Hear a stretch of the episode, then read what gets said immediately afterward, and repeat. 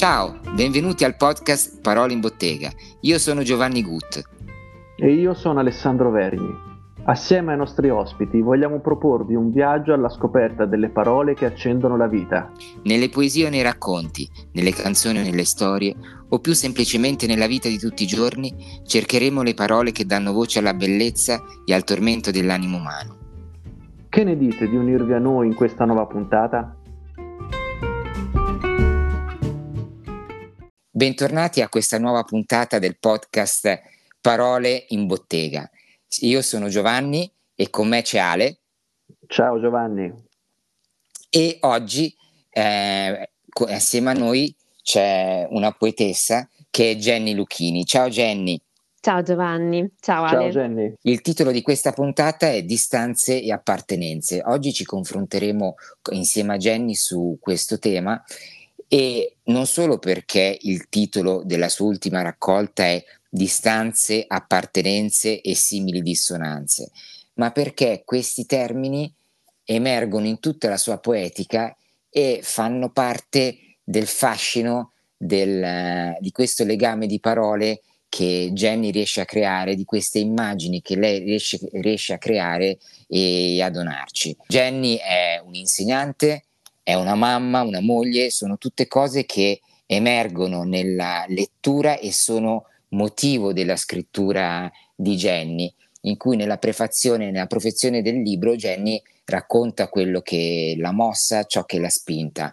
E a me colpiva tantissimo Jenny, e ti chiederei di partire da qui, una, una frase no, che è scritto, uh-huh. ed è questa, la nostalgia non rimava con il mio desiderio, ma aveva una sua melodia. Sì, e... sì, effettivamente. Dimmi.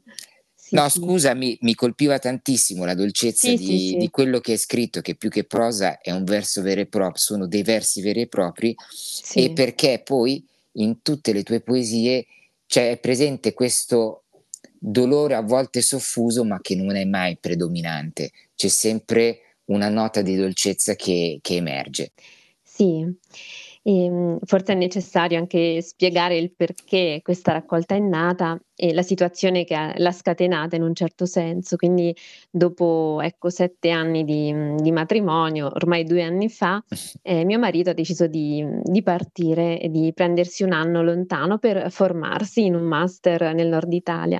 E questo mh, mi ha molto colpito, io non, non mi aspettavo un simile annuncio in quel momento della nostra vita e, ehm, e questa cosa mi, mi, sorprese moltissimo perché andava al di là della mia idea di, di famiglia, della mia idea di appartenenza, di vicinanza e non l'accettavo.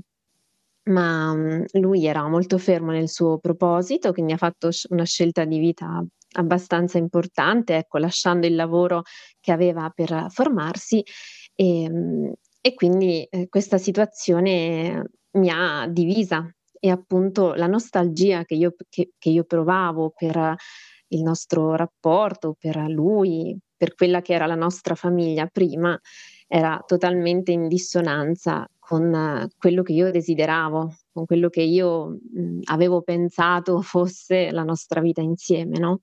E quindi ho passato diversi mesi in questa, in questa scissione interiore tra, quello, tra la, la mancanza appunto eh, per, per, lui, verso, verso, di lui e, e, il mio desiderarlo, no? Cioè, io non volevo questa cosa qua, ma ehm, nella nostalgia, in questo rimuginare all'inizio arrabbiato, in realtà ho trovato, ho trovato il mio canto, no? ho trovato la mia melodia interiore e eh, ho trovato la poesia.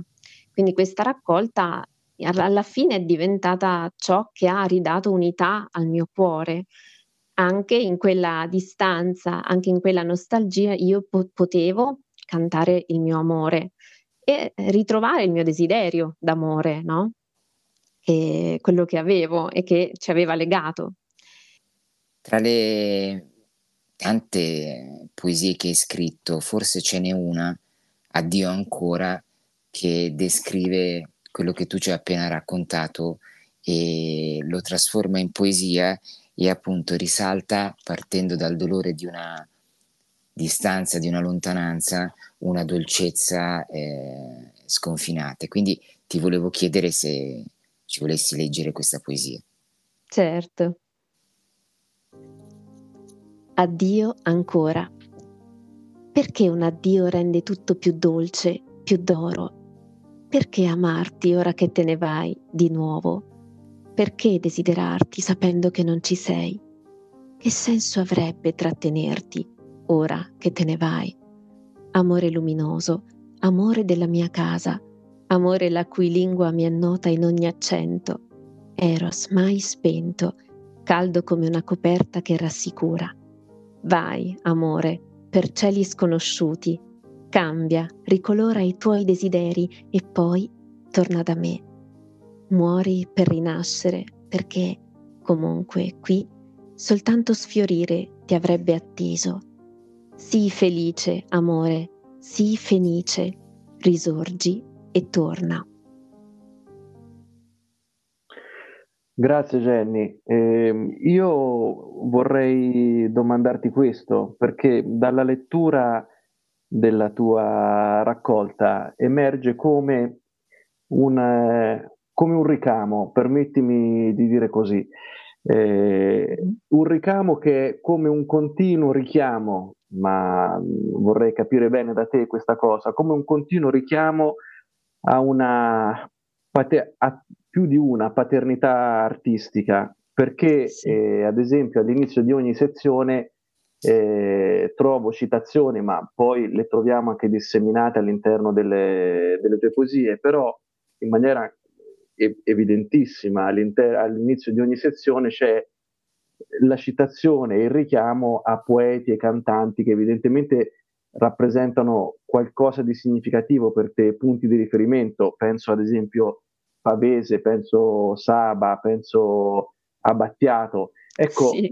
trovo questo, questa cosa molto interessante per questo motivo, perché eh, spesso invece oggi, quando, eh, soprattutto nella poesia giovane, dei giovani, eh, noto mh, più un'idea di, eh, di autoaffermazione a prescindere da, da, una tradizione, da una storia anche artistica e poetica, che, da un flusso che ci ha preceduto, che arriva fino a noi. Cosa che invece, ripeto, trovo molto forte leggendo la tua, la tua raccolta. Ecco, cosa è per te questo, questo continuo richiamo eh, rispetto a queste figure? Bene, innanzitutto mh, mm, vorrei fare una premessa, cioè io mh, mm, ogni giorno mi nutro dei poeti Mhmm, classici anche, no, dei grandi della letteratura. Non c'è giorno che passa senza che io legga qualche appunto padre poetico e Pavese e Montale sono in assoluto i miei preferiti, ecco anche in questo periodo è sempre Montale. Le, ecco un anno fa era quotidianamente Pavese e ehm, quindi secondo me è necessario nutrirsi e scegliere anche i propri padri poetici, diciamo così. E sì, la mia raccolta è, mhmm, è figlia di tanti versi appunto di Pavese, di Montale, o ma mh, mhmm, anche diciamo di eh, cantanti, no? come Franco Battiato.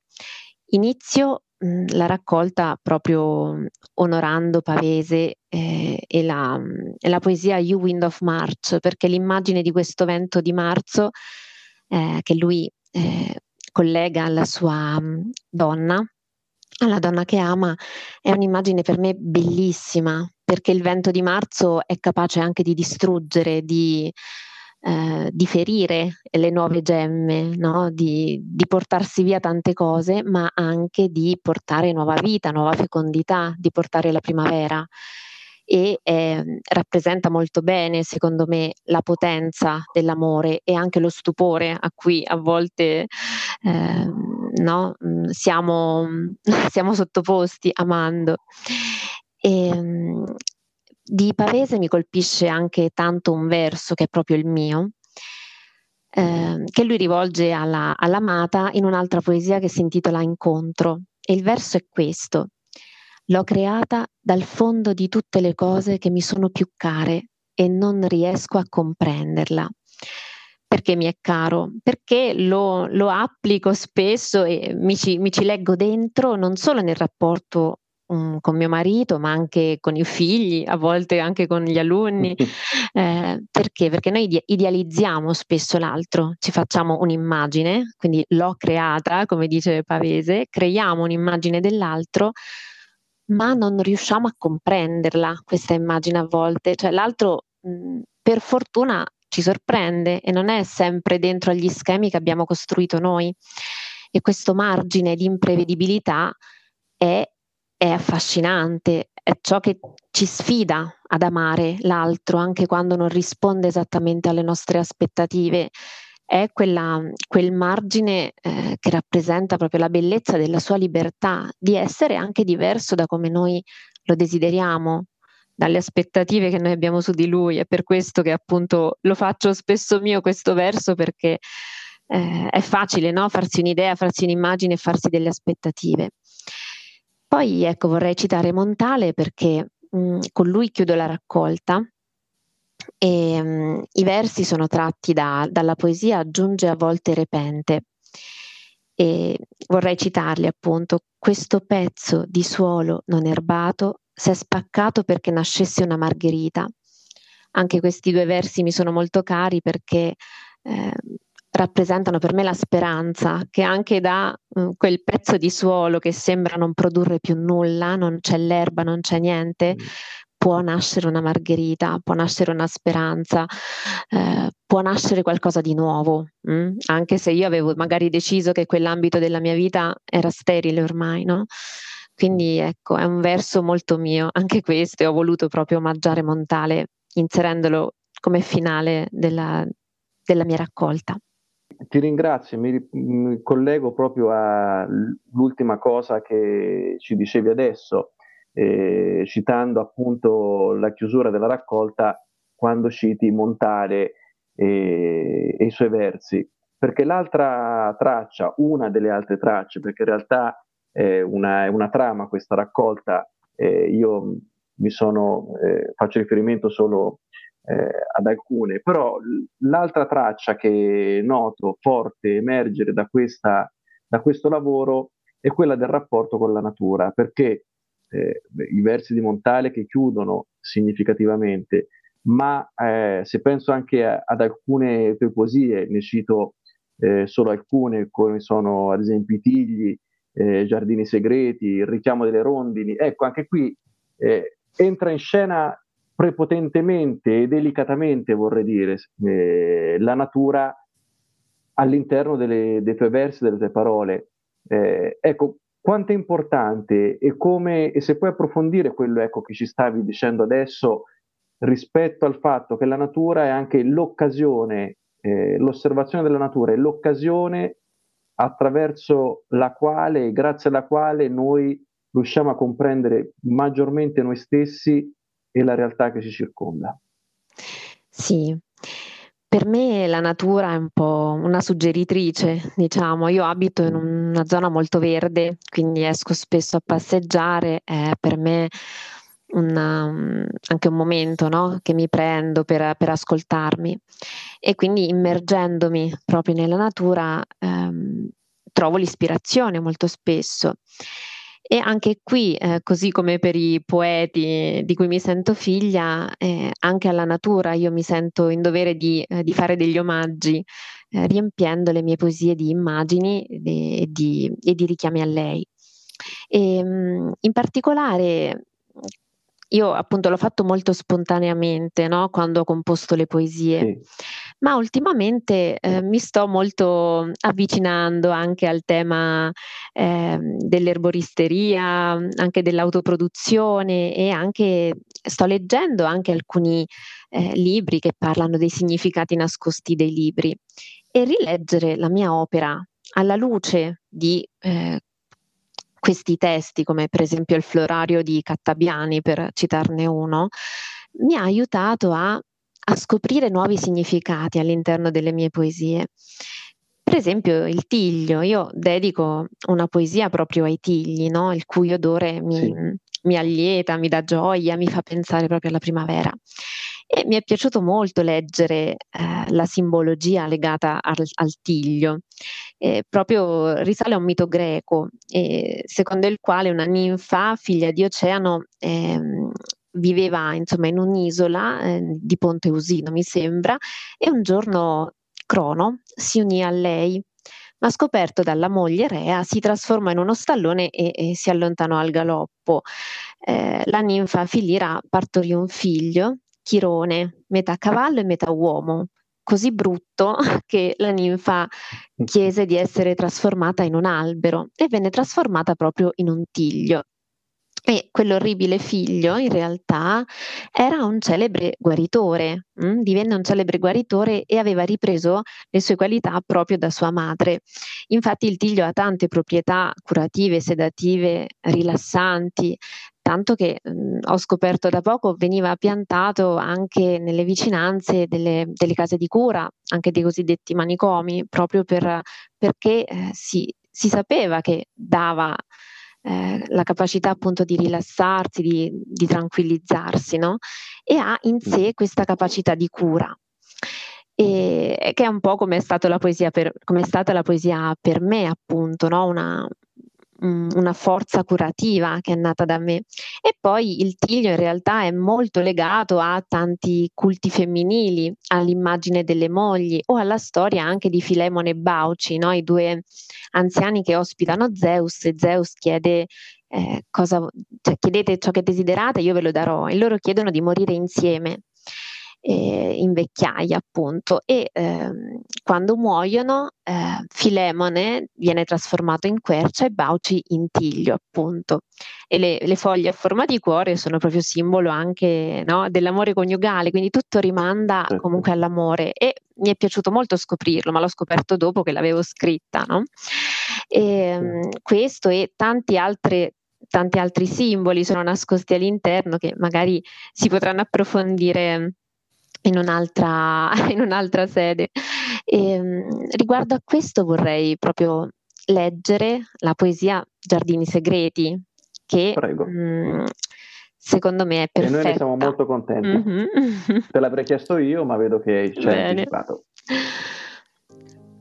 Scoprire che il cuore è più grande dei confini che credevamo tracciati, si amplia a più timori, più amori più afflati, più dolori, più figli di così.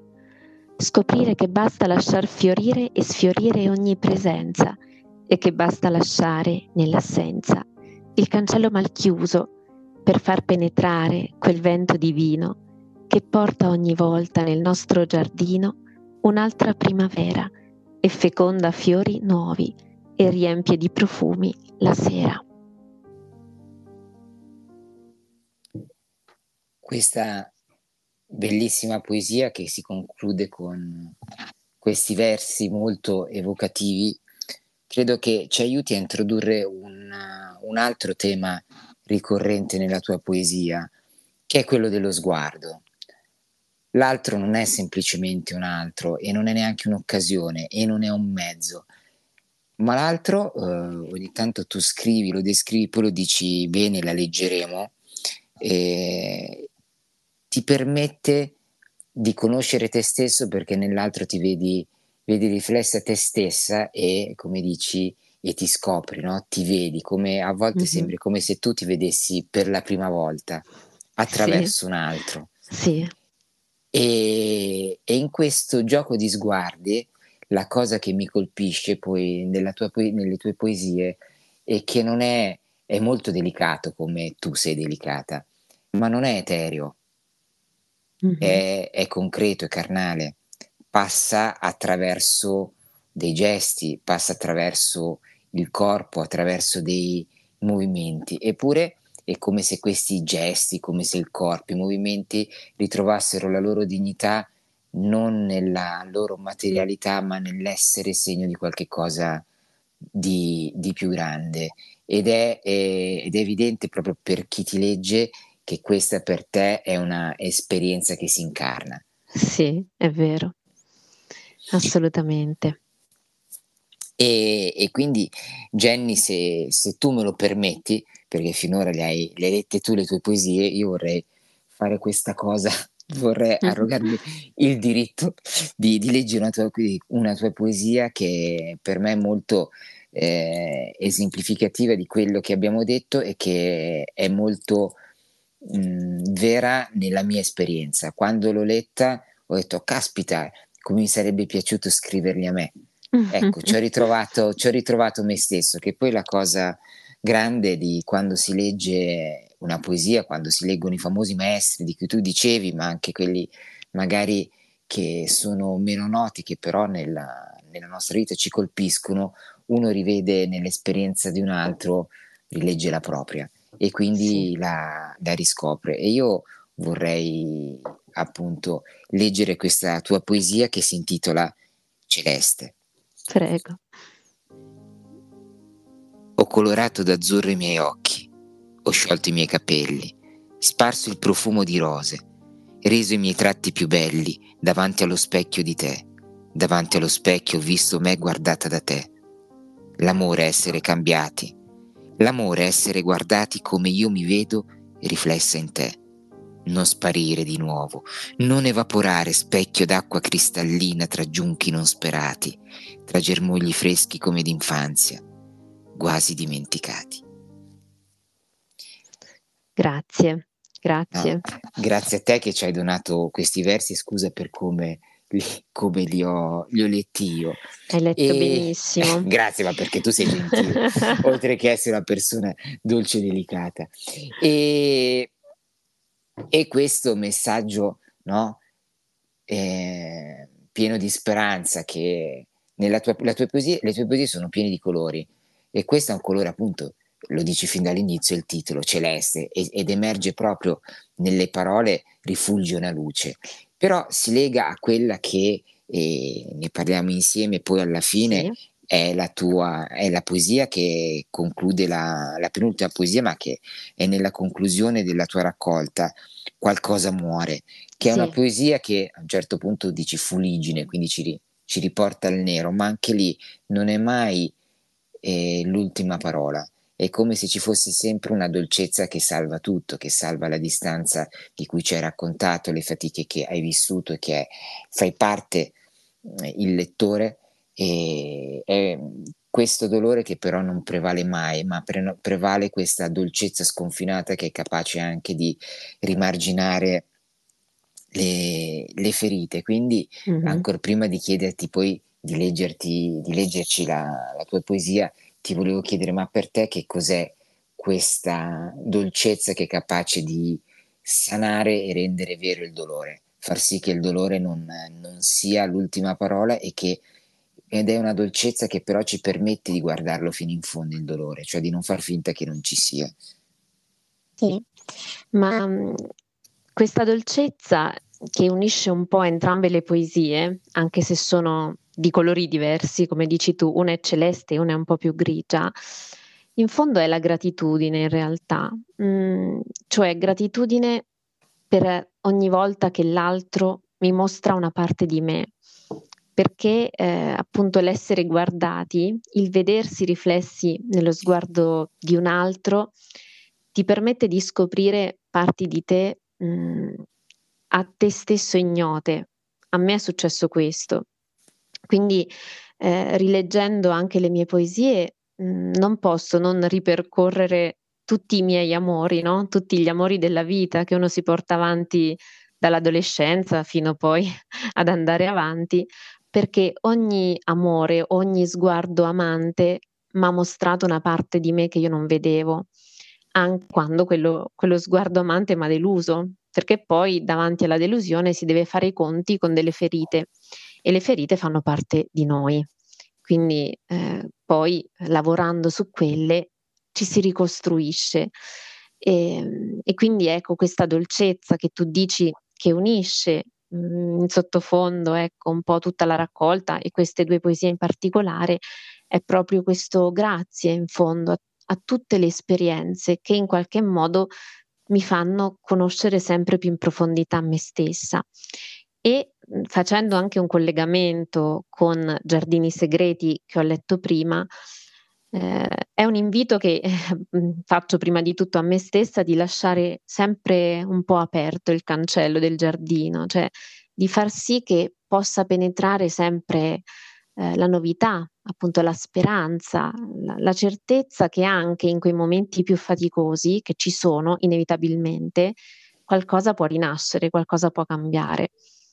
Ecco, io posso dire che questo libro ha fatto un po' il suo dovere, cioè ehm, in un periodo faticoso ma mi ha ridato speranza, l'ha ridata anche a noi come, come coppia, come persone e, e, ci ha permesso anche di ritrovarci. Mio marito è tornato a casa comunque, però ci vuole un po' a, riallacciare, certo. a riallacciarsi, no? Nel, a riavvicinarsi anche proprio nel, nell'anima, diciamo. Quindi um, ecco, insomma, lasciare mal chiuso questo portone, che tra l'altro è sempre una citazione montaliana per chi si ricorda dai limoni, no?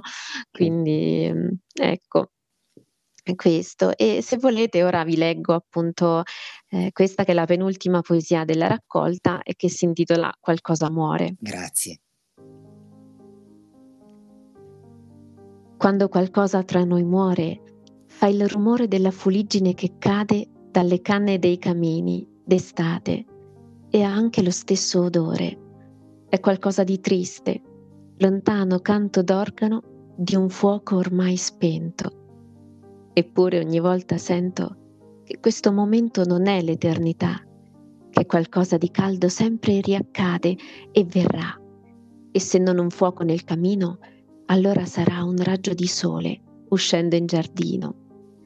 E vedrò di nuovo il tuo viso sorridere contro luce e la tua voce solleticarmi l'anima nell'aria fresca del mattino. Amico, vieni qui vicino e nel tuo abbraccio odoroso di lino riporto al cuore che ogni volta che qualcosa muore, prima o poi certo, tra me e te risorgerà. Grazie, grazie, grazie Jenny. Grazie a voi per questi versi che ci hai donato, anche per questi ultimi versi e per averci dato la possibilità di stare con te, di conoscere le tue poesie, ma ancora di più di conoscere, di conoscere te. Io grazie. che dici Ale, speriamo di averla ancora ospite sì, e di poterla incontrare, incontrare assolutamente ancora. perché permettimi, permettimi Jenny è è evidente anche dall'ultima cosa che hai letto che è una poesia carica di speranza e, e di questo c'è bisogno. Quindi grazie di cuore. Grazie a voi per l'invito e a tutti per l'ascolto. Grazie, grazie a tutti ancora. Ciao, ciao da Joe. Ciao da Ale. E ciao da Jenny.